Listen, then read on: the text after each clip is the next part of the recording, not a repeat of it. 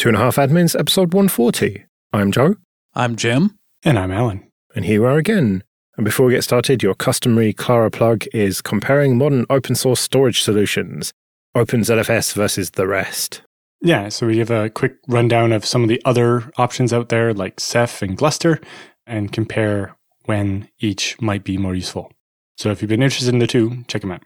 Right, well, link in the show notes as usual. Let's do some news then, and let's start with a vague warning about an Amazon compromise. This is a Mastodon post that has gone viral seemingly, and it's by a guy called Dick Morell, and he's like, for those who trust me, go to your Amazon account and sign out of all your devices, everything, everywhere, all your echoes. And uh, it's it's very alarmist and very light on detail. I smell bullshit, quite frankly, but uh, I could be wrong. We're recording this on Wednesday, so by the time this comes out on Thursday, maybe I will be proven wrong about that, but we'll see. I would say rather than very light on detail, very non existent on detail. It's entirely possible that uh, this Dick Morell guy genuinely is an InfoSec researcher who found some kind of genuine vulnerability that he has reason to believe has been exploited in the wild or is so severe that you shouldn't take any risks and yada yada. But this smells a lot more like that one kid that wanted everybody to take him seriously in grade school. I had a bad feeling about this one from the get go, but when I got down into his replies and uh, he he started making all these braggadocio claims to somebody, saying that you should trust me because two billion people get their security from me every day, I'm just like, oh, come on, buddy, no. Yeah, not much to go on here.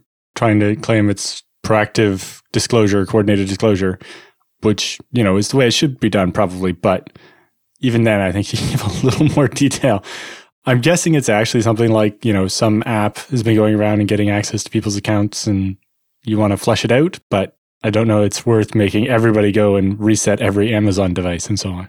We also just we don't know if there's anything at all legitimate to this or not. I mean, the, the point about this being responsible disclosure, well, that's just the thing responsible disclosure doesn't mean going out to the entire internet and being like, hey guys, I got a tip for you. You should totally do like this thing. I can't tell you about the thing. I mean, that's not responsible disclosure. That is the opposite of that.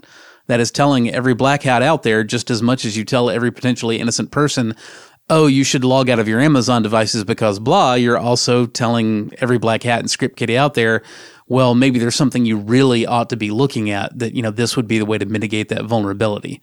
And again, that's assuming that there's a here here that I'm just not completely convinced of. Well, apart from anything else, I've heard people say that if this is an ongoing situation, then changing your password now is not likely to even help the situation.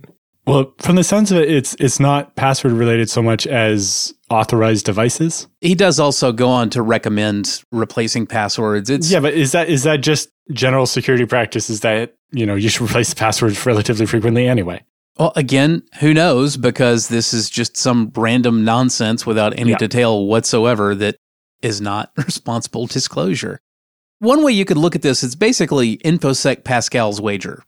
Pascal's wager is the old philosophical saw that, you know, even if you're not a religious person, then it makes sense to behave as though you did belong to the prevailing religion of the land, Christianity in this case. Because if it turned out the Christians were right and you were wrong, then you would go to hell and nobody wants to go to hell, right? And the idea is, well, there's no downside, so you should always take Pascal's wager.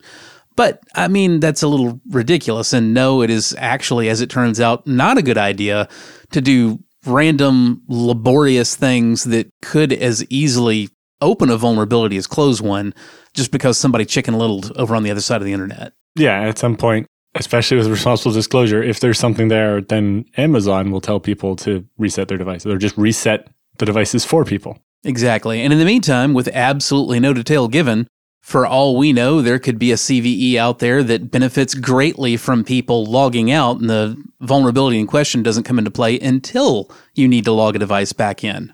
Who knows? We have no detail. So at this point, taking that guy's advice is just doing a random thing to your computer because some random person on the internet said you should. And we don't really advise that kind of cargo cult response. You're telling me that his 200 hours of podcasting is not uh, enough to take him seriously? He makes all sorts of claims like that. And uh, I tried to find a link to this guy's podcast, and he claims to be a professional podcaster. And I just, I couldn't even find any of his shows, man. Not that I look very hard, to be fair. You looked harder than I did. Again, once once I got to that line about two billion people a day rely on me to get their security every day, I was just like, "What? No, no, no, we're done." So I found the website, but it's like a service about podcast. It doesn't actually seem to have a podcast. Yeah, it's more like if you want to make a podcast, then we will help you with that rather than here's my shows, like on my website. I mean, I'll help you with a podcast if you want, but I will also point you at this show, Late Night Linux, etc. So it's a bit strange. It also got my attention when the guy was like, you know, Google me if you if you don't know, and I had never heard his name before, so I did, and like the top eight results were various dead dudes in their obituaries. So, just, uh, buddy, Mullvad VPN was subject to a search warrant. Customer data was not compromised. This is a very short post by Mullvad, who say that the Swedish authorities raided their data center, tried to seize some machines, but then Mullvad said, no, our policies are such that there's no customer data on here, so you have no right to seize these machines. And uh, so the authorities left empty handed. I'm a little unclear what after demonstrating that this is indeed how our service works and them consulting the prosecutor, they left without taking anything. How much of that was they just believed them? I'm not saying that's not how the service works. And, and, you know, this is how this was supposed to play out for them.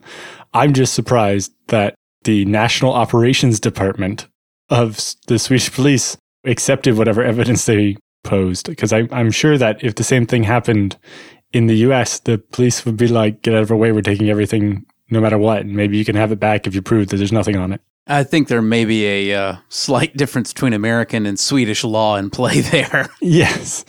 And I think in particular, if the search warrant was for specific data and they could prove that data wasn't there, then the search warrant didn't apply. And that might be the case, in which case it's pretty embarrassing for the police and the prosecutor that they didn't know that what they were asking for didn't exist. Maybe a demonstration really was an order. Maybe they didn't believe it and then the Mullvad folks demonstrated like, look, here are what logs we have. And it doesn't give the information that you're looking for, period. Your stuff's not here. Here's a demonstration of everything that we've said about our service for the last 14 years actually being true. If you had somebody in the investigating unit that was actually qualified to be working that warrant, I could absolutely see that being able to just like, no, let me demonstrate what you're looking for is not here, and like that's it, and we're done.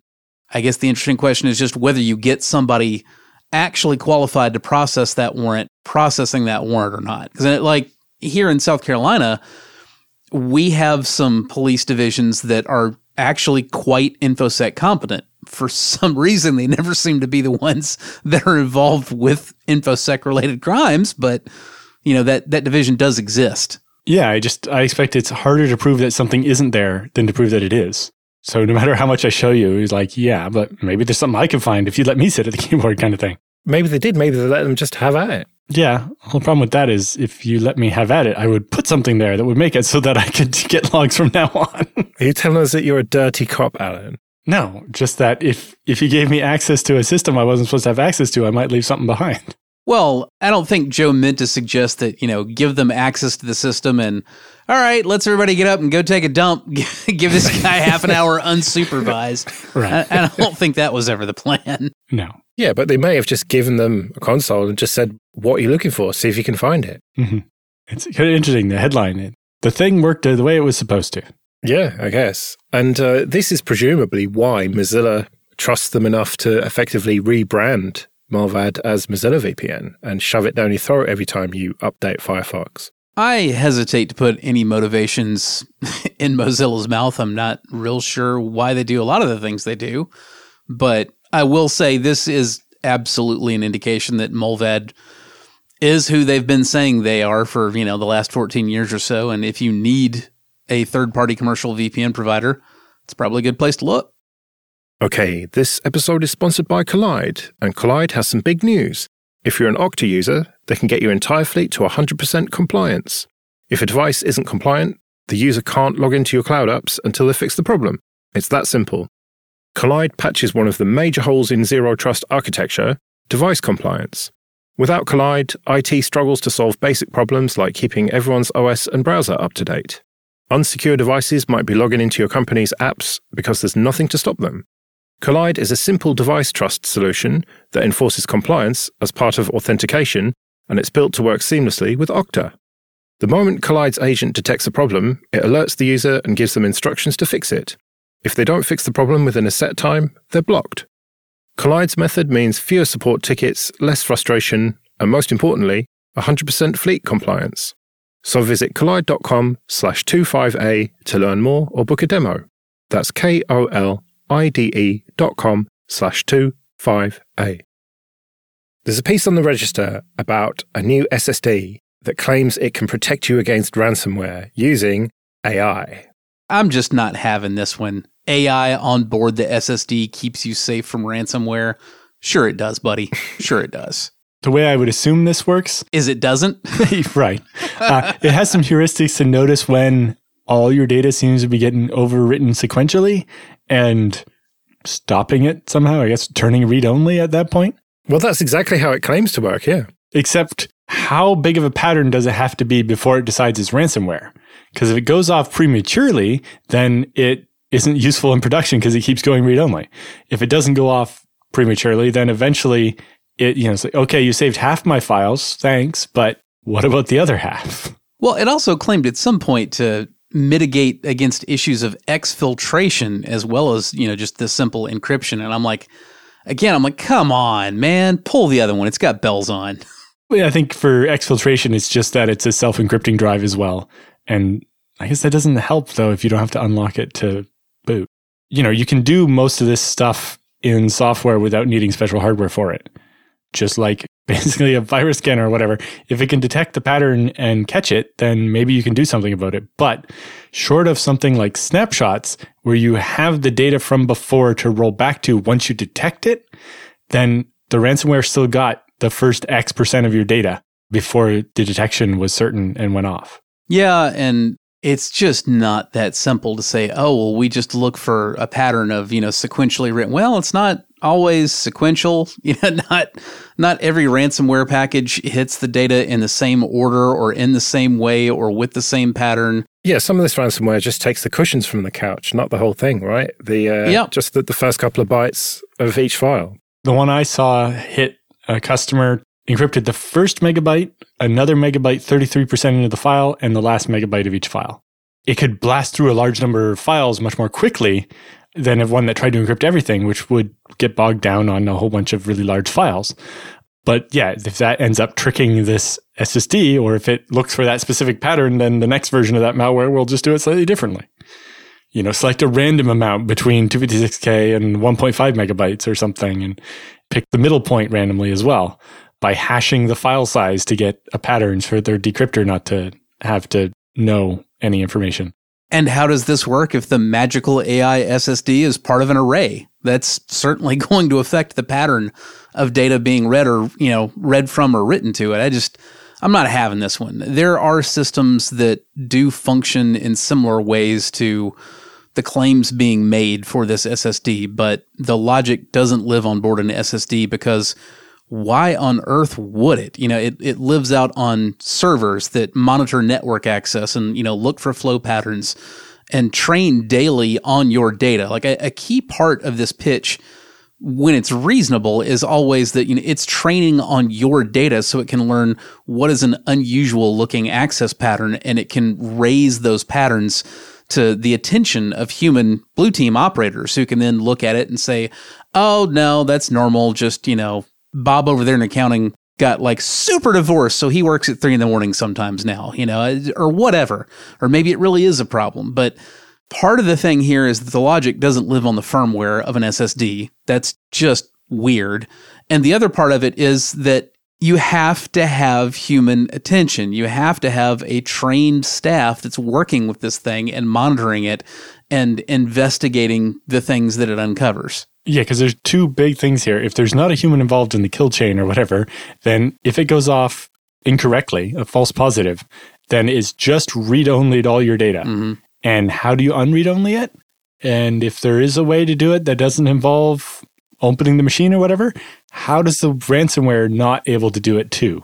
Well, these problems are all solved by the fact that this runs in conjunction with some software that is only available for Windows on this NVMe drive. This is aimed at compliance checkboxes, as far as I can see. It's just trying to sell people on this idea of, oh, this will stop ransomware on your Windows client machines.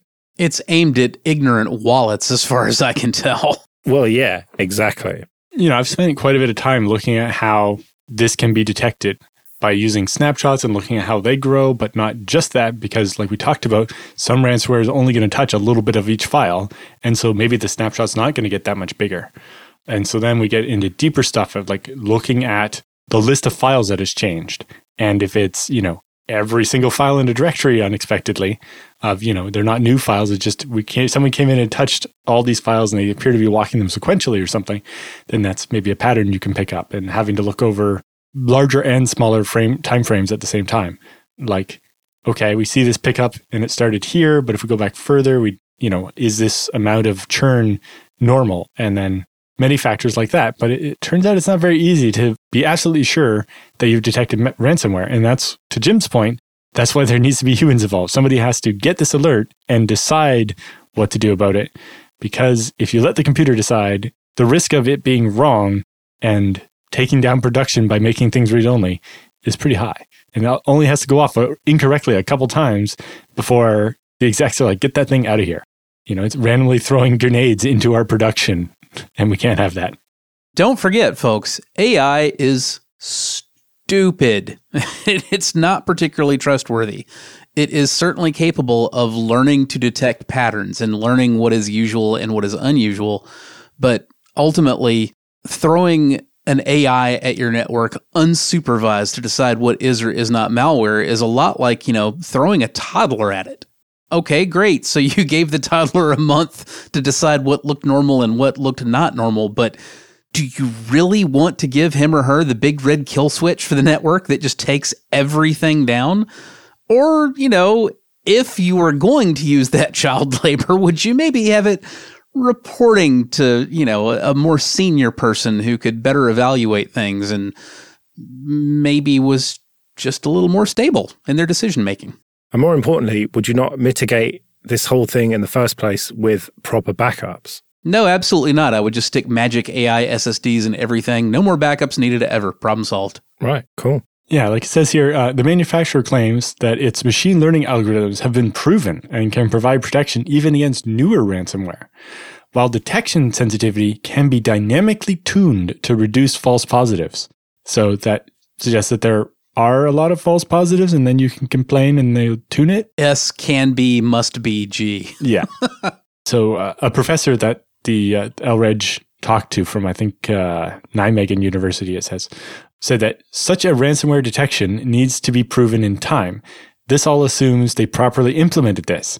As I found in my previous SSD research, many implementations are lacking. That's a very generous way to put it. Is it reference implementations that have been audited by an external party are essential to increasing trust in this working correctly? And I agree. It's like, show me code, not just a product, and I'll tell you if I expect this to be able to do anything or not. Can't show you code, Allan. It's AI. Okay, this episode is sponsored by Tailscale. Go to tailscale.com. Tailscale is a VPN service that makes the devices and applications you own accessible anywhere in the world, securely and effortlessly. It enables encrypted point to point connections using WireGuard, which means only devices on your private network can communicate with each other. Unlike traditional VPNs, which tunnel all network traffic through a central gateway server, Tailscale creates a peer to peer mesh network. It handles complex network configuration on your behalf, so you don't have to. Network connections between devices pierce through firewalls and routers as if they weren't there, so there's no need to manually configure port forwarding. Tailscale is available for Linux, Mac, Windows, Raspberry Pi and ARM, Android, iOS, Synology, and for devices that don't allow additional software to be installed, such as printers and other embedded devices, where you can set up a subnet router to act as a gateway, relaying traffic from your Tailscale network onto your physical subnet. So go to tailscale.com to try it for free on up to 100 devices. That's tailscale.com. Be skeptical of FBI warnings about phone chargers. This is a piece by the EFF where they say that there's a lot of scare stories go around about public charging stations and how oh, you should not plug your phone into it just in case. And they very much play down these fears. And this reminds me of their piece about how you don't need a VPN anymore that we covered, ah, it must have been a couple of months ago at this point. And we were quite uh, down on that whole piece. So I, I, wanted to get your takes on this one. What do you think about the risks of plugging in your phone to random charging points? I don't think it's something that most people should be just consuming themselves with anxiety about. There is always a possibility that something along the lines of bad USB will be able to run a firmware level exploit on your device's actual USB chipset. That is something that is worth being concerned about it's a good reason to try to have your own chargers with you wherever you go. I don't know that for most people it's sufficient reason to just adamantly refuse ever to use a charger that you don't personally own.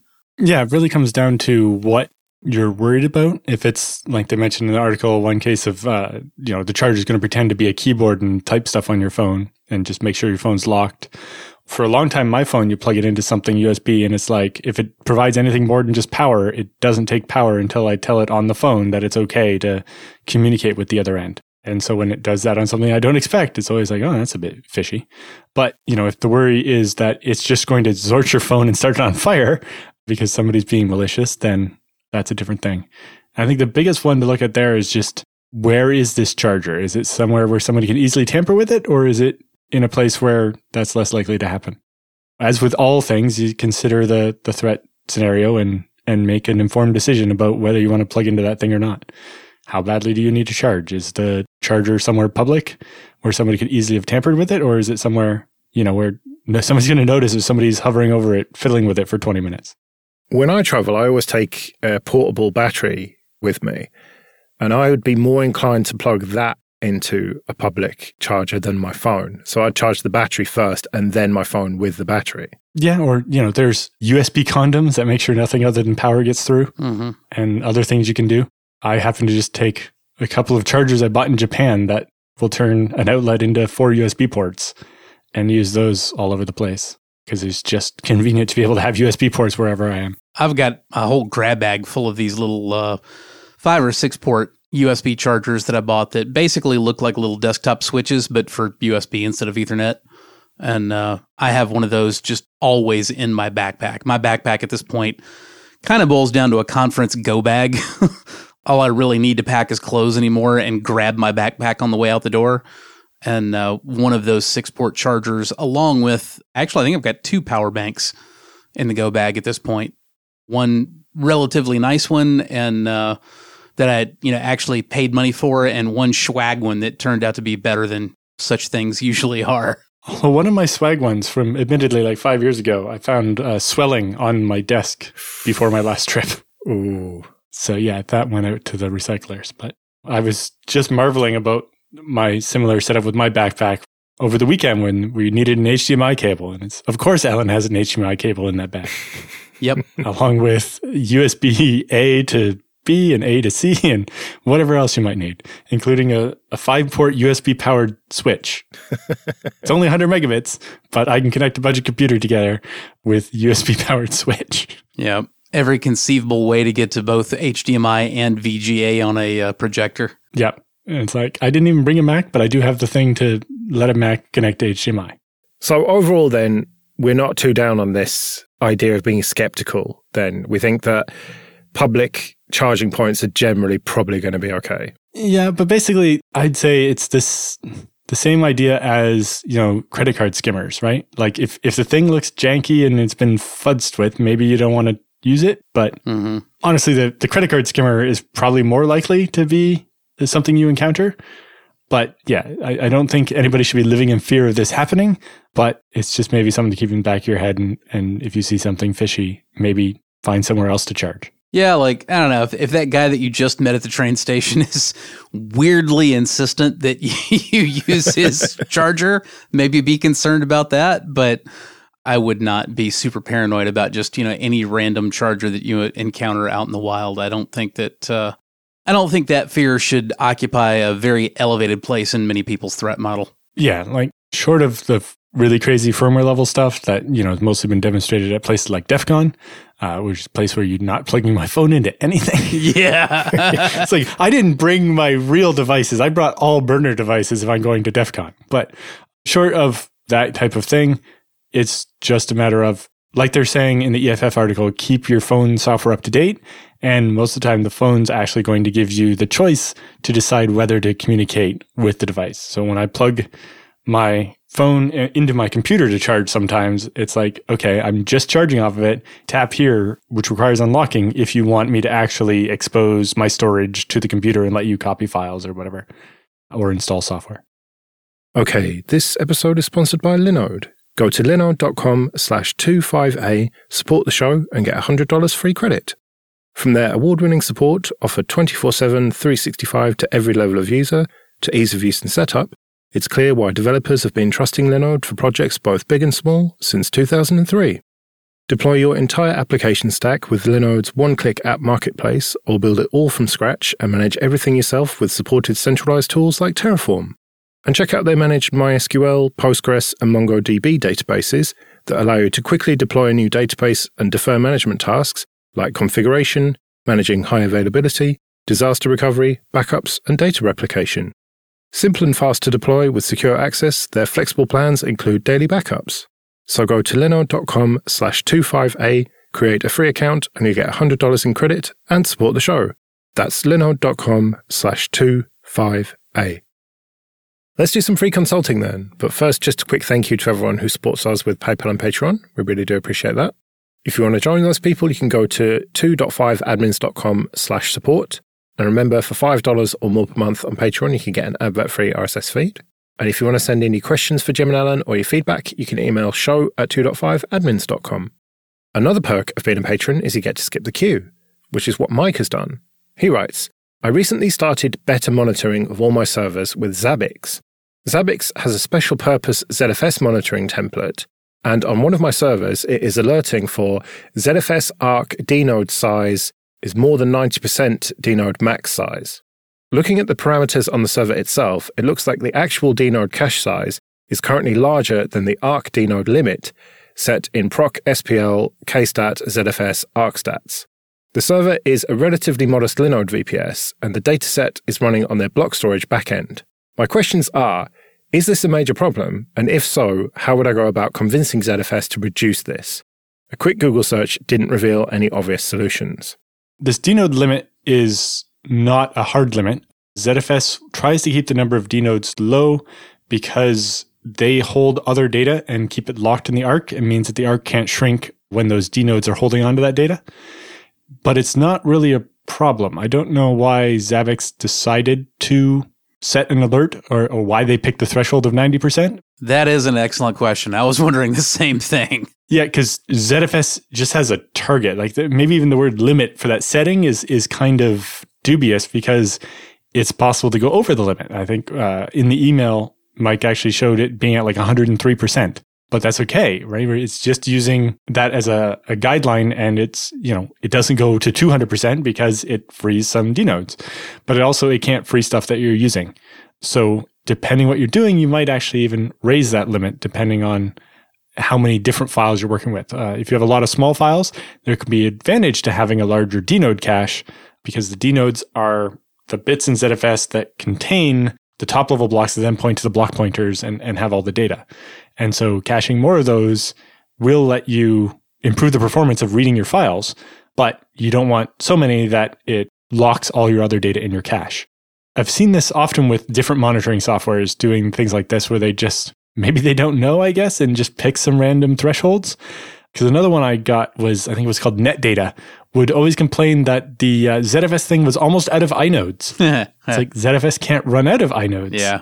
it just reports this is how many you have. And it was like, oh, that must be 100% of what's available. So we must be out. And I'm like, no, you're not going to run out of inodes. It's okay. Stop complaining. That would be my big concern is I'm just not so sure that Zabbix is uncovering something that's actually a problem. If that were a problem, the problem would be that you weren't caching enough of your dnodes, so you were having to hit the bare metal too frequently in order to retrieve metadata. And the fix for that would be, if that is a problem, to increase the value of ZFS ARC dnode limit. However, if you're not actually experiencing performance problems, I would not go monkeying with that setting just trying to placate Zabbix. Yeah, just tell it to either change the threshold to 110% or just stop complaining about that. I don't know if the Zabbix people just looked at every setting that had a limit and and set thresholds for the the level above that limit because most of the time the cache you want to be as close to full as possible. That's what caches are for. All right, well this somewhat ties in with Andy's question. What do you think of Zabbix and PRTG as monitoring software compared to Nagios? I'm looking to monitor a small network with a dozen VMs, 50 workstations, and about 10 printers. Well, if you're the kind of person who likes to have your monitoring solution auto discover things on your network and then you go in and you know edit them after the fact and try to get them the way that you want them, then Zabbix may very well be the fit that you've been looking for. That's actually the exact opposite of what I want out of monitoring solutions. So Zabbix has never done anything for me. That's actually knocked several large scale monitoring solutions out for me because I just I don't want auto discovery. I want it only monitoring the things that I want it to monitor and I want to tell it what those things are and how to monitor them. But if that's not what you're looking for, then uh, Zabbix might be worth a shot. It's pretty easy to get set up. Yeah, I was originally drawn to Zabbix. I admit I haven't used it in like 10 years at this point, but originally drawn to it for how easy it was to set up and so on but got turned off in the fact that I basically had to custom edit each machine's config in their web interface. Whereas Nagios, I wrote a couple of scripts and generated the right configs for all my machines. Mm-hmm. And it let me create services and classes and just inherit them and have all the dependencies expressed that way. And so if you are the kind of sysadmin who writes config files by hand or like likes editing text files, Nagios is probably the way to go. If you want to use a web GUI to do stuff, Zabbix might be a better fit. And then PRTG, I've never actually used because there, I think when I looked, there was no free version. I've again not looked at monitoring software in a decade though. Right. Well, we'd better get out of here then. Remember, show at 2.5admins.com if you want to send any questions or your feedback. You can find me at joeress.com slash mastodon.